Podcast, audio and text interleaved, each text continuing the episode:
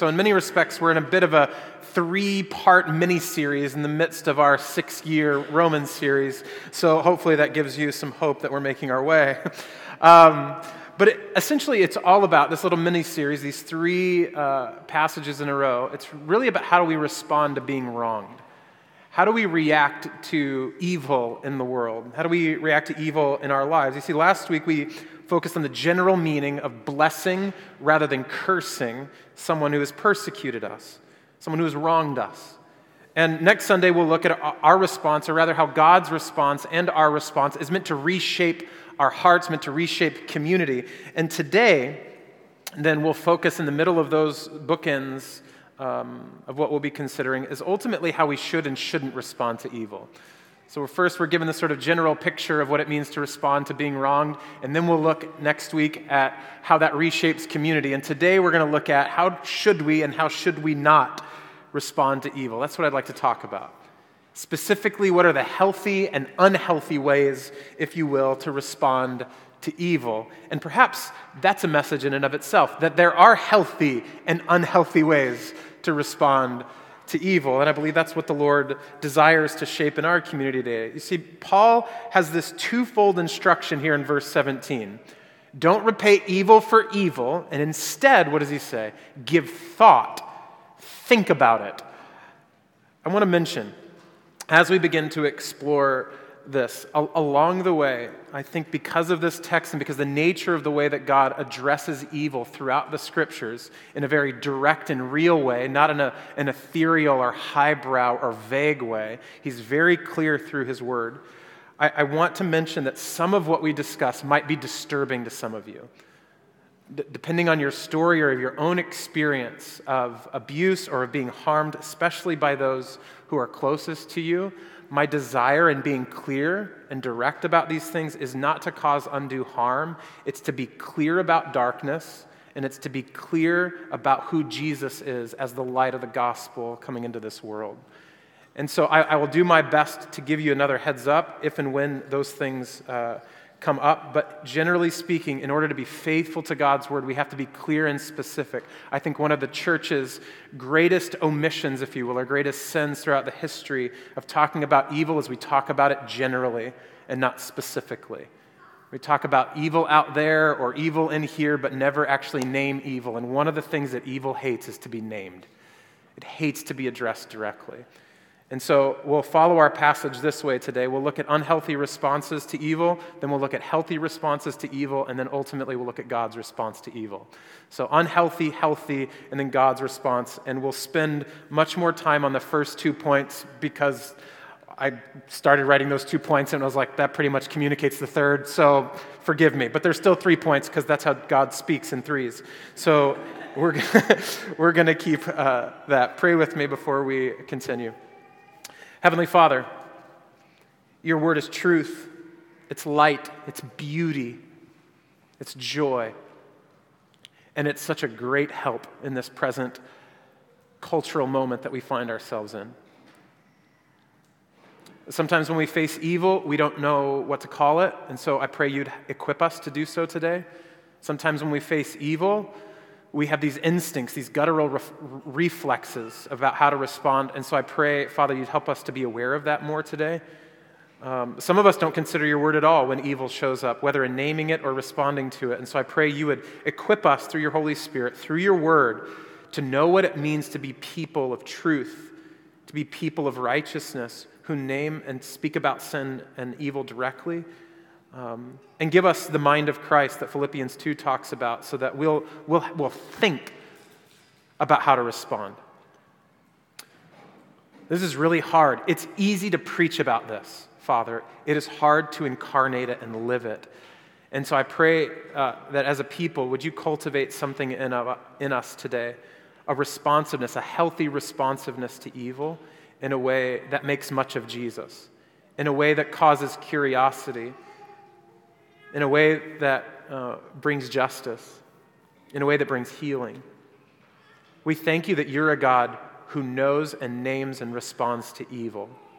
We thank you that you are not a passive God in the skies who just watches things unfold. You are a very present help in time of trouble. And so I pray that all of that, Father, as we consider that today, would shape us and make us more like Christ. In Jesus' name, amen. Well, look at the first half of the verse with me. Paul simply says, Romans 12, verse 17, repay no one evil for evil.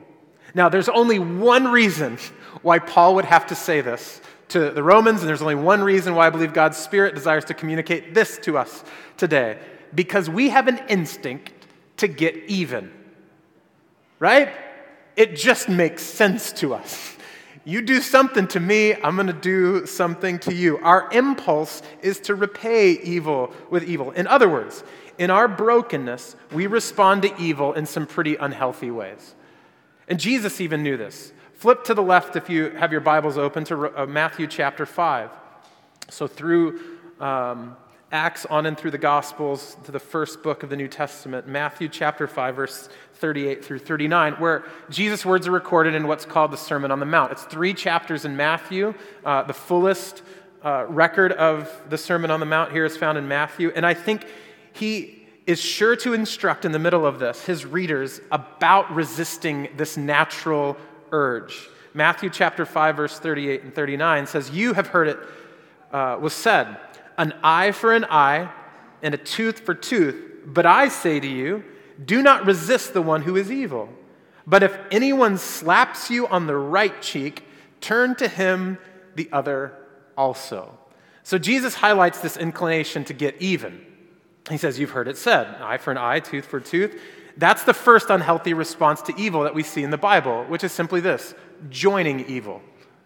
Joining evil, participating in evil, mirroring back the evil that we've experienced.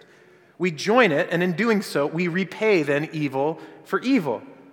We move with the flow of human sinfulness, in other words, and use hurtful words, hurtful behavior, mean spirited thoughts, even, right? You're thinking, you're planning how to respond to this person's behavior or words, and in many respects have left a thought unguarded. In other words, we've returned evil for evil in our minds, in our words, and in our actions. But if you listen closely to what Jesus says here in Matthew 5, he's actually quoting scripture. It's a quotation from Exodus. Moses was transcribing the law for God's people in actually a very sensitive subject. And this is one of those moments that might be very troubling to us. He was detailing the difference in Exodus chapter 21 between the regulations of justice if a man hits a pregnant woman there are two different kinds of rules that were in place. One, if harm came to that baby, and two, if harm didn't. Now, if harm was caused to the baby, Moses says in Exodus chapter 21, verse 23 through 25, then he says, You shall pay life for life, eye for eye, tooth for tooth, hand for hand, foot for foot, burn for burn, wound for wound, stripe for stripe. At first blush, this may seem perfectly reasonable to us perfectly reasonable. This is what justice looks like, we might think. For others, this may simply seem like returning evil for evil. Famously, uh, Gandhi criticized this Old Testament text. If you've heard it, he said, An eye for an eye will what? Only make the whole world blind. But what's this passage actually mean? What's Jesus getting at, and, at when he quotes this Exodus passage in the Sermon on the Mount? Well, in Moses' day, there seems to have been a tendency to not only repay evil for evil, in other words, not even just get even, but escalate the evil to prove a point. To try to protect or make sure that whoever hurt you knows you don't hurt me like that ever again. So they escalated the evil. The offended party would retaliate then in disproportionate ways. And so the law was instituted by God actually for the sake of justice. According to scholar John Hannah, it meant to restrict exacting of punishment to what was equitable.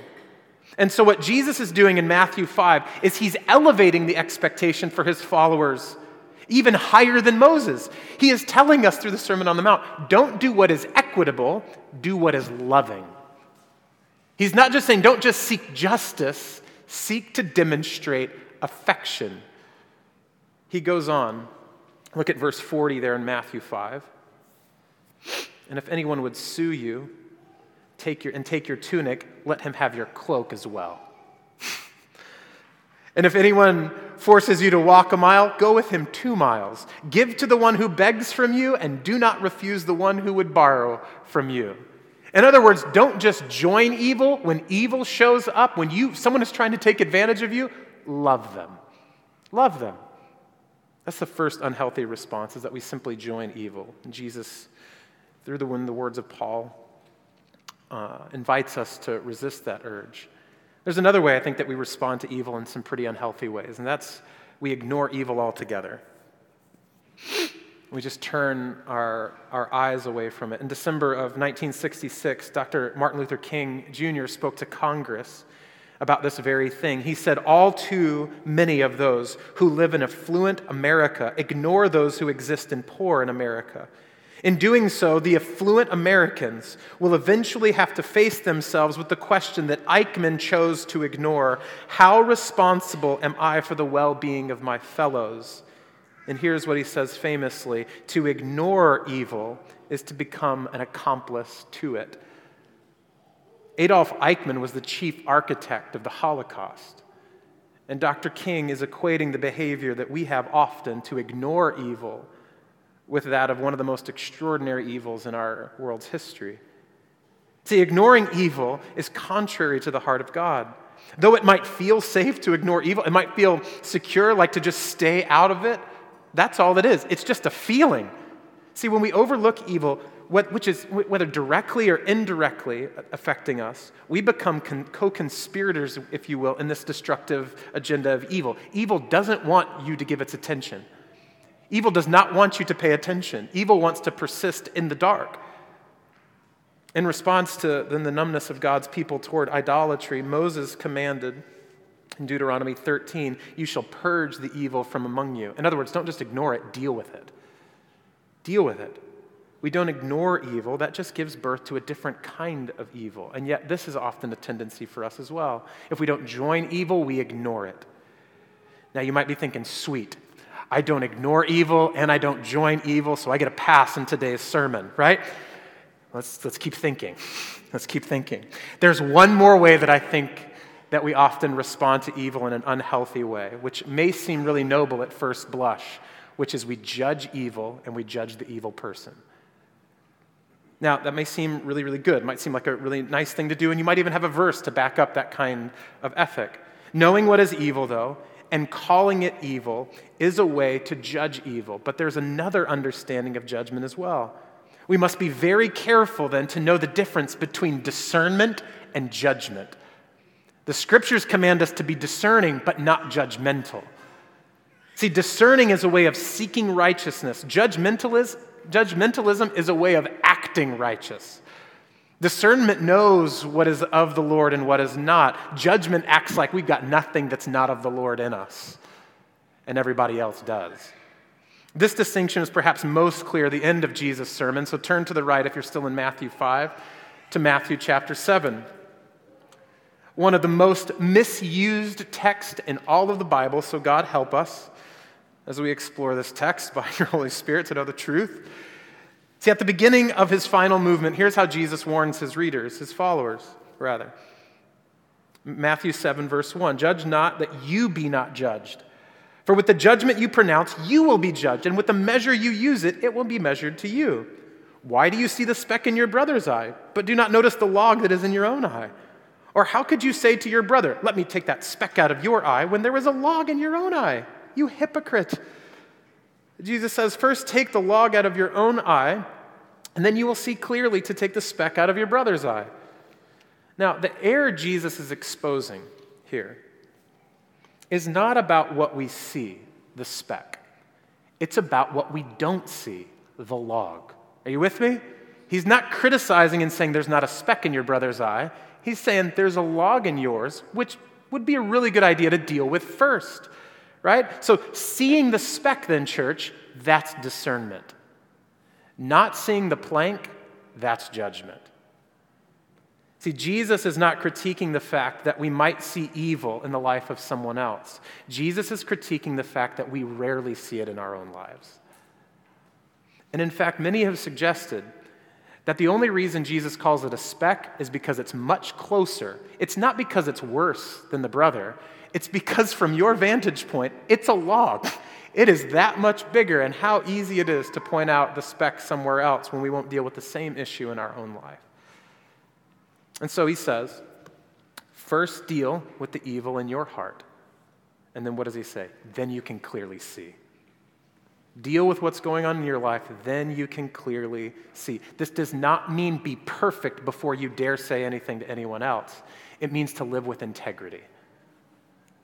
You know, that would look a lot different if you go to a sister or brother and you go, I've been dealing with this thing a lot in my life, and here's how the Lord has been working on that in me, and I wonder if that's something that you face as well. It's very different than you've got something in your eye and we should deal with it. And they're like, yo, homie, you can't even see me because there's a, you know, it's a way of living with integrity. So I wonder, church, how are you most inclined to repay evil for evil? Is it by joining? Is it by judging? Is it by ignoring? I think if we're honest, there's often a very unhealthy, instinctual response to evil. We, we join it, we ignore it, we judge it. In any case, we fail to do what Paul here says next give thought to what is good. So, how do we do that? How do we respond to evil in a healthy way? Let's keep reading. Now, back to Romans chapter 12, verse 17. he says that in its entirety, Repay no one evil for evil, but give thought to what is noble in the sight of all. That phrase, give thought to what is noble, is really means to consider deeply. In other words, I think what we can learn right away is when we consider something deeply, when we marinate on it, when we meditate on it, we're not going to instinctively respond. We're not going to just judge. We're not just going to ignore. We're not just going to join. We're going to consider deeply and respond very differently. So, first and foremost, the healthy response to evil is to think. Are you with me? How weird would this be today? Instead of responding emotionally from the guttural instincts of our soul, we think, wait a second, what's going on? Why is that evil? Why does that bother me? Why do I want to punch them in response, right? What is going on in my soul that is bringing up these feelings of getting even? Are you with me, church? Can you imagine if that's, if that's all we did today? We just thought for a second. You know, one of the lies that we believe is this is such an instant culture that in order to be relevant, we've got to respond instantly. The scriptures for 2,000 years have been pointing a different way. Sometimes the best thing you can do is just shut up and think. It's okay. That's okay. It's really important to think. It's really important to think because then I can say, okay, is this emotional? Is this spiritual? Is this of the Lord? Is this of me? Is this in God's word? What do my brothers and sisters think? And we begin to interrogate our feelings and our responses so that we can walk in righteousness. Paul draws out this meaning in a couple of verses in verse 21. He says, Don't overcome evil. Uh, do not be overcome, rather, by evil, but overcome evil with good. We're getting ahead of ourselves, though. That's next week. Marva Dawn, who many of you know as a, as a saint in my head and mind, um, has been deeply instructive in this particular chapter and many things. She says about verse 17 that emphasizing thinking prior to, uh, to something so that one can respond appropriately. She continues Think with the utmost care beforehand how our behavior will affect those who observe us. This is one thing that happens when you think a little bit. You go, How will this impact others? Instead of just thinking, What do they deserve? I think, How will this affect my community? How will this affect my children? How will this affect my spouse? How will this affect my brothers and sisters who I'm in community with? And in fact, in some ways, when we begin to think that way, we respond to things that we otherwise ignore. Because of the diverse and different backgrounds that we have, I go, you know what? That didn't hurt me, but I bet it hurt my sister. I bet that idea hurt my brother because I've heard their story. I know what their situation is like, and now I'm going to respond differently than I would. Thinking deeply and considering deeply causes us to speak and live and respond in different ways. So when we join, ignore, or judge evil, we just respond with emotions. And emotions are not bad, but emotions are incomplete. You are more than your emotions. We respond without thought when we do that. Resisting this urge then requires us to think with the mind of Christ. And the good news is, you have been given his mind by grace. Philippians 2 promises, us, promises us that. Now, when we give thought to what is good, I think we'll respond to evil in very different ways, and a few in particular. Now, we may not respond to all evil in all the same ways, and I think that's what happens when we think. We go, what kind of response is appropriate here? We don't just have a one size fits all kind of thing, right? We, we respond differently to different kinds of evil. In fact, I don't think we should respond to the same way. And so I'm going to lay out four different responses that are often looked at as evil by some people, but actually are really, really good responses to evil. And we'll uh, lay them out in increasing levels of severity. In other words, we'll begin by responding to maybe the least evil of things, and then we'll learn to respond to more egregious offenses. Now, that's why I think to think and we have to pray, we have to consider, it takes a lot of discernment. Sometimes I respond with the utmost severity, and people in my community would really help me go, you know, that's not really that big a deal. Um, and other things I just treat as not a big a deal, and they go, yo, we really need you to say or do something because I feel like you're ignoring what's really happening here. See, we need one another for this discernment. We need God's Spirit, we need His Word. Every evil does not demand the same response. I think that's healthy. That's one of the healthy things a follower of Jesus does, responds to different kinds of evil in different kinds of ways.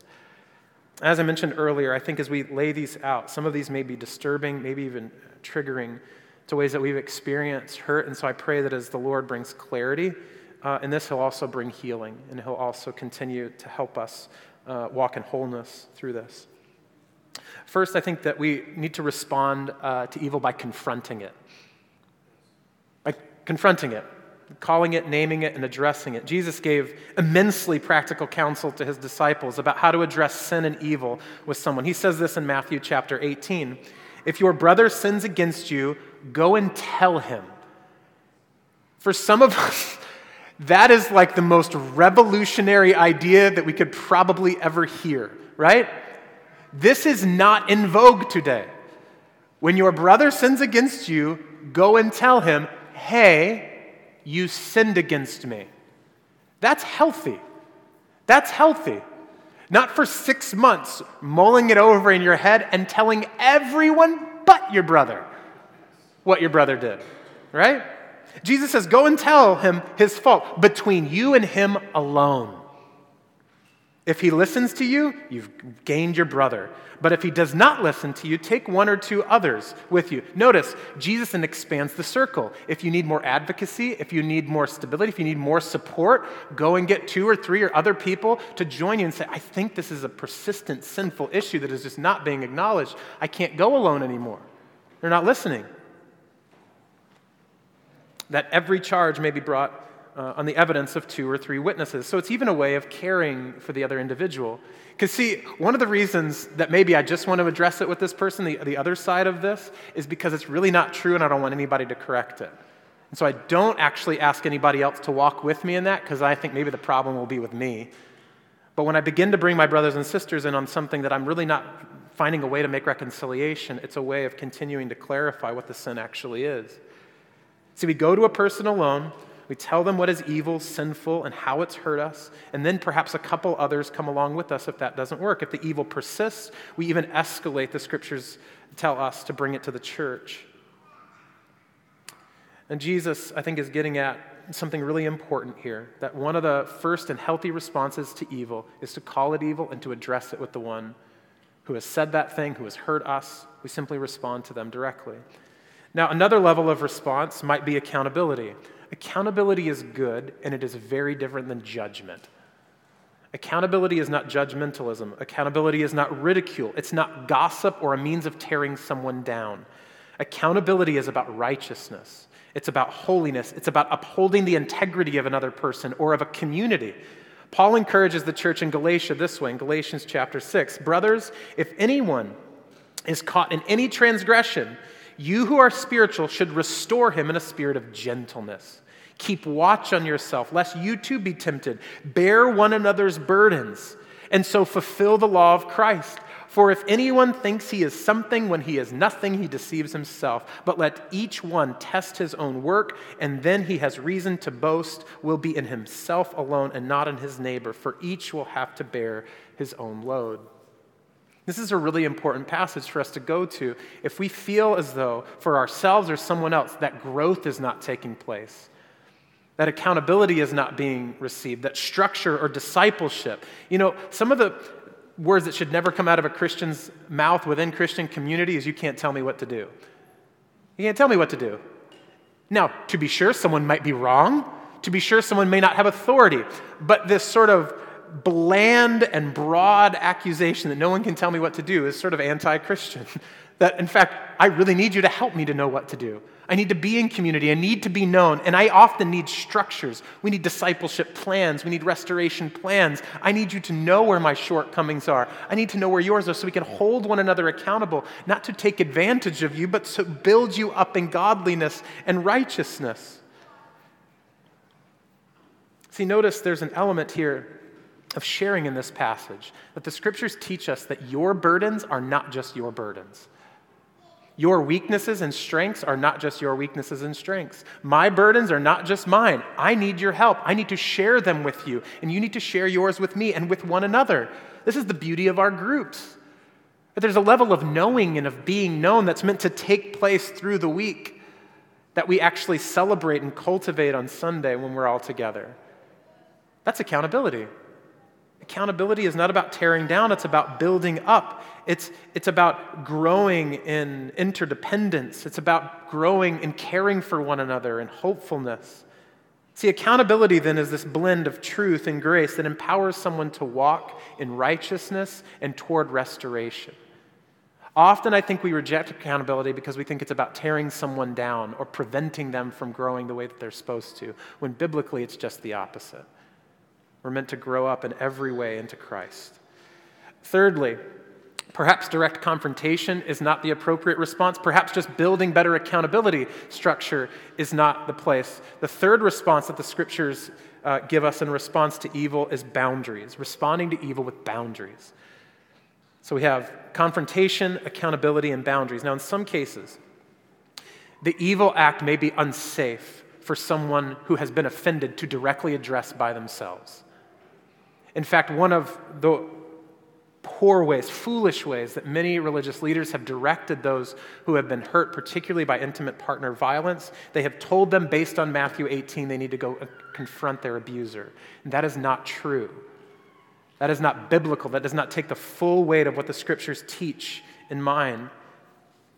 But it may need more also than just accountability. Let's make sure that there's more people around them so that they can share the load of responsibility or of power. See, simply addressing the evil or setting up better accountability is not always enough. Jesus actually goes on to say in Matthew 18, in verse 17, if he, that person who has sinned, refuses to listen to them, tell it to the church.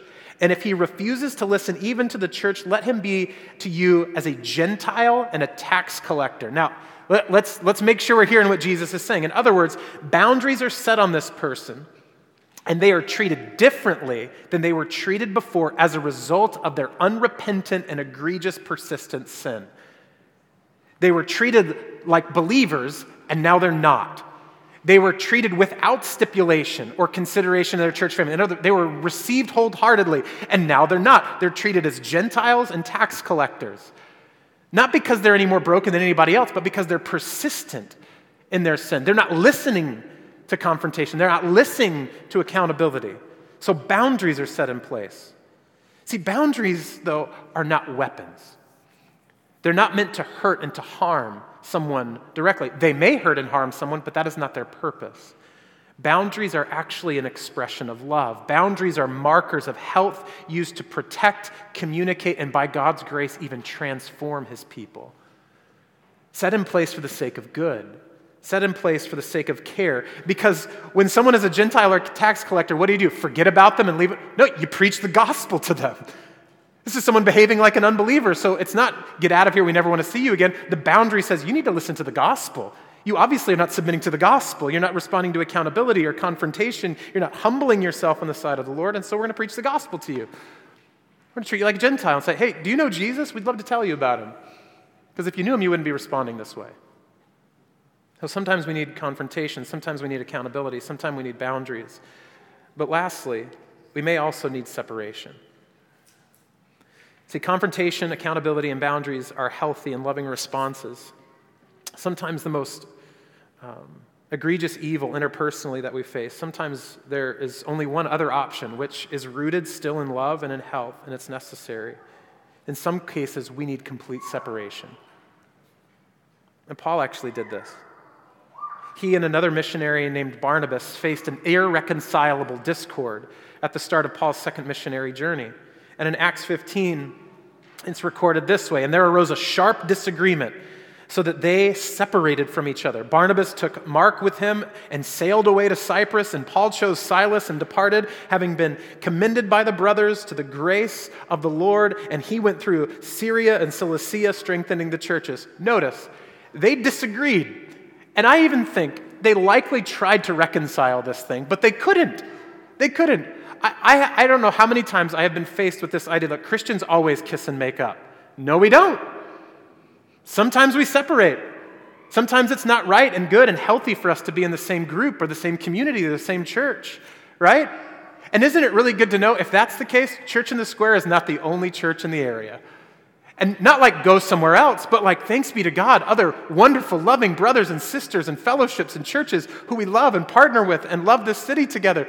They can go and be fed and nurtured there. There's ways even that the Lord has organized his church, even in this city, that maybe separation is necessary and the Lord is still going to take care of you and take care of them. I know that might feel a little bit awkward, but I think there's a beauty in the diversity of God's church, where one day all of that will be reconciled and all shall be well but sometimes that day is not today. Paul and Silas had to depart. They likely tried to work it out and they couldn't, so they had to separate. Now, there doesn't seem to be an explicit evil going on. I think what we had here is two leaders who could not agree whether or not to take Mark with them. See, Paul thought Mark was not going to be helpful. And Barnabas thought he's going to be a real asset to this. And so they separate and they go different ways to do ministry. So if this is true when there's just disagreement, how much more when there is persistent evil? How much more when there is sin? When articulating laws about rape in the Old Testament, Moses explains in Deuteronomy chapter 22 But if in the open country a man meets a young woman who is betrothed and the man seizes her and lies with her, then only the man who lay with her shall die. This is such an important text as a counterpoint to the way we often address intimate partner violence in particular, but a lot of egregious evil in general. Is that if we only have Matthew 18, if we only say, you got to go tell them, you got to go confront them, or they just need better accountability, then we miss what it looks like to really protect the vulnerable, what it really looks like to protect those whom injustice has really taken advantage of. What this text says is that the woman does not need to address her accuser. Her, this woman doesn't even need to go to her abuser. This man is put to death. This woman never has to speak to him again. The woman does not need to confront, seek accountability, set boundaries. She can separate completely, even to the point of death. Too often, separation is not given as an option in religious communities because of our misunderstanding of what reconciliation in this life look like. And our failure to see how broken evil is and unsafe it is for many people. Of course, it should not be chosen unadvisedly. We should not quickly get to separation. But it may very well be the healthiest response that we have as a community or individually to sin and violations of our personhood and of our community I think it's important to mention reconciliation is always desirable when evil happens, particularly interpersonally. It's always desirable. We should always be working toward forgiveness, but forgiveness looks a lot different than maybe many of us have been taught. It does not always look like I'm sitting next to them at church next Sunday. It may not. I mean, isn't the story of our church? We've been four years, we've had to say a lot of goodbyes already. That's hard. Some of those, not just because people have moved, is because we have irreconcilable differences or sin has persisted. We've had to set boundaries and accountability and even separation. Do you see, we've actually learned to live like this as a church, and it's hard. But I think what the Lord has done through that is He's made us a lot more healthy. Not perfect.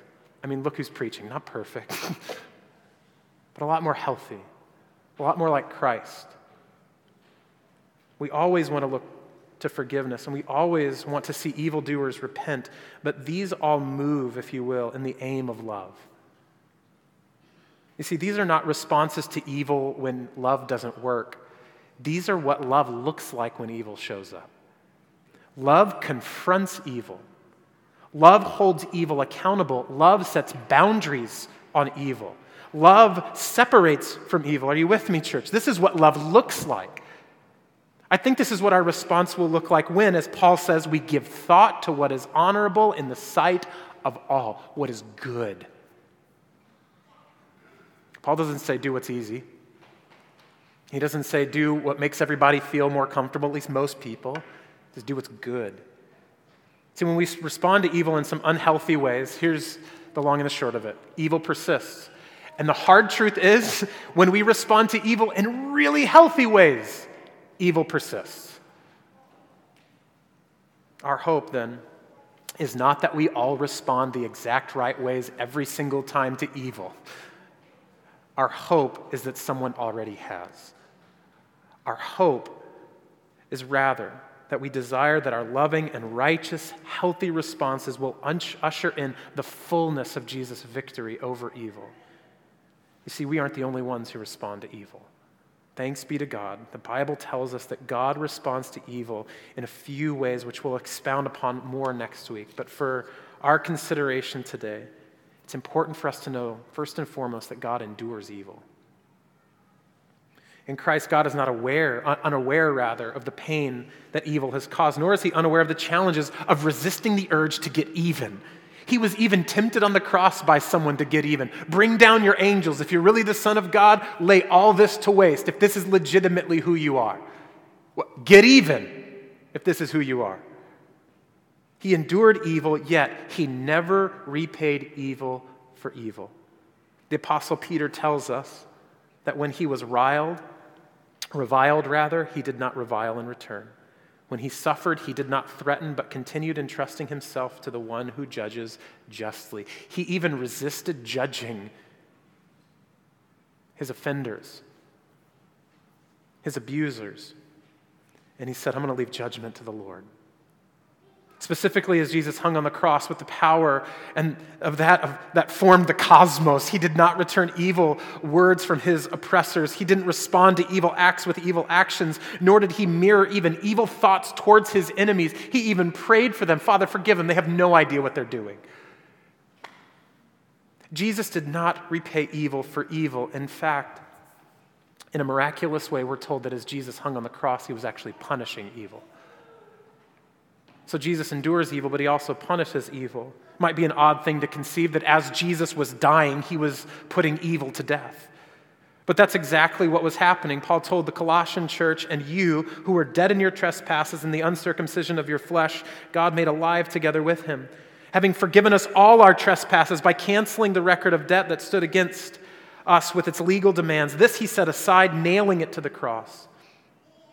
See, evil and sin incur a debt namely death. But in Christ, we have a substitute who dies a perfect death, in other words, a sinless death, a whole death in our place and for our sins. And so, as evil thought it was winning, it was actually losing. Because in his death, Jesus is punishing evil. And through this punishment, he overcomes evil. See, he endures, he punishes, and he overcomes. Since in Christ, God both endured and punished evil, he also overcomes evil. That means evil is not in control. Evil will not win. All evil has and will finally meet its match in the love and truth and power and authority of Jesus Christ. That means the stories of abuse, shame, failure, discontent will not overwhelm you, my brother and my sister. The habits of addiction to money and food and sex and power, these will not overcome you in Christ. Because Jesus said, I have said these things to you that in me you may have peace. In the world you will have tribulation, but what? Take heart, I've overcome the world. That means no temptation, no mistreatment, no sin, no mean word, no false identity, no injustice, no racist act, no act of violence, no greedy structure, no pain, no problem, no power, no suffering, no evil will overcome you, but in Christ God, because in Christ God has already overcome all of these things. There are many unhealthy ways to respond to all of this because it is hard, it is frustrating, and it hurts. But these will only foster more evil. In Christ, God then has given us the means and method of responding in healthy ways to evil, even though evil in this life will continue to persist. Our hope then is in God's response to evil, not in ours. that in Christ, evil has found its end. And so may we daily not return evil for evil with our emotion or without thinking, but may we give thought to respond to the evils of this world in the power of Jesus, the one who endured and the one who punished and the one who overcame evil on yours and my behalf. Let's pray. Heavenly Father,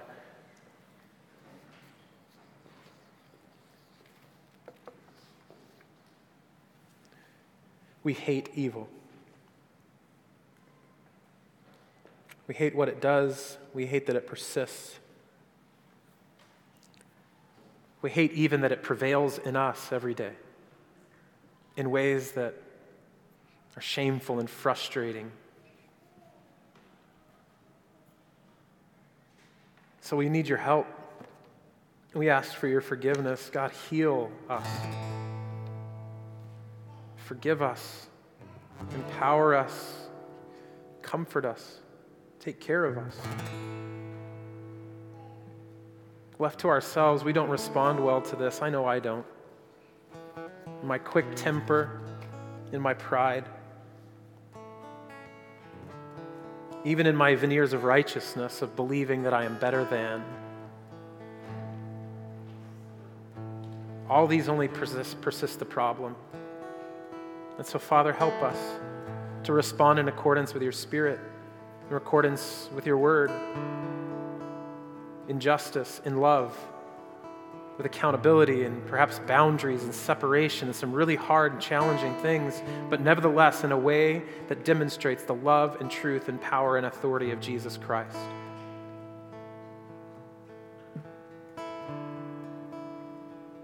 We pray especially for your church, not only in Logan Square and in Chicago, but uh, around the world, Father. Would we respond to evil better? more biblically, more humbly, more courageously.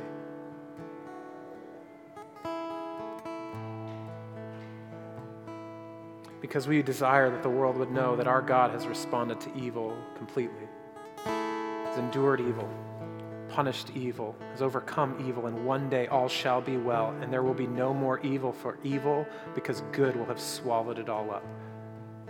So we long for that day. In Jesus' name. Amen.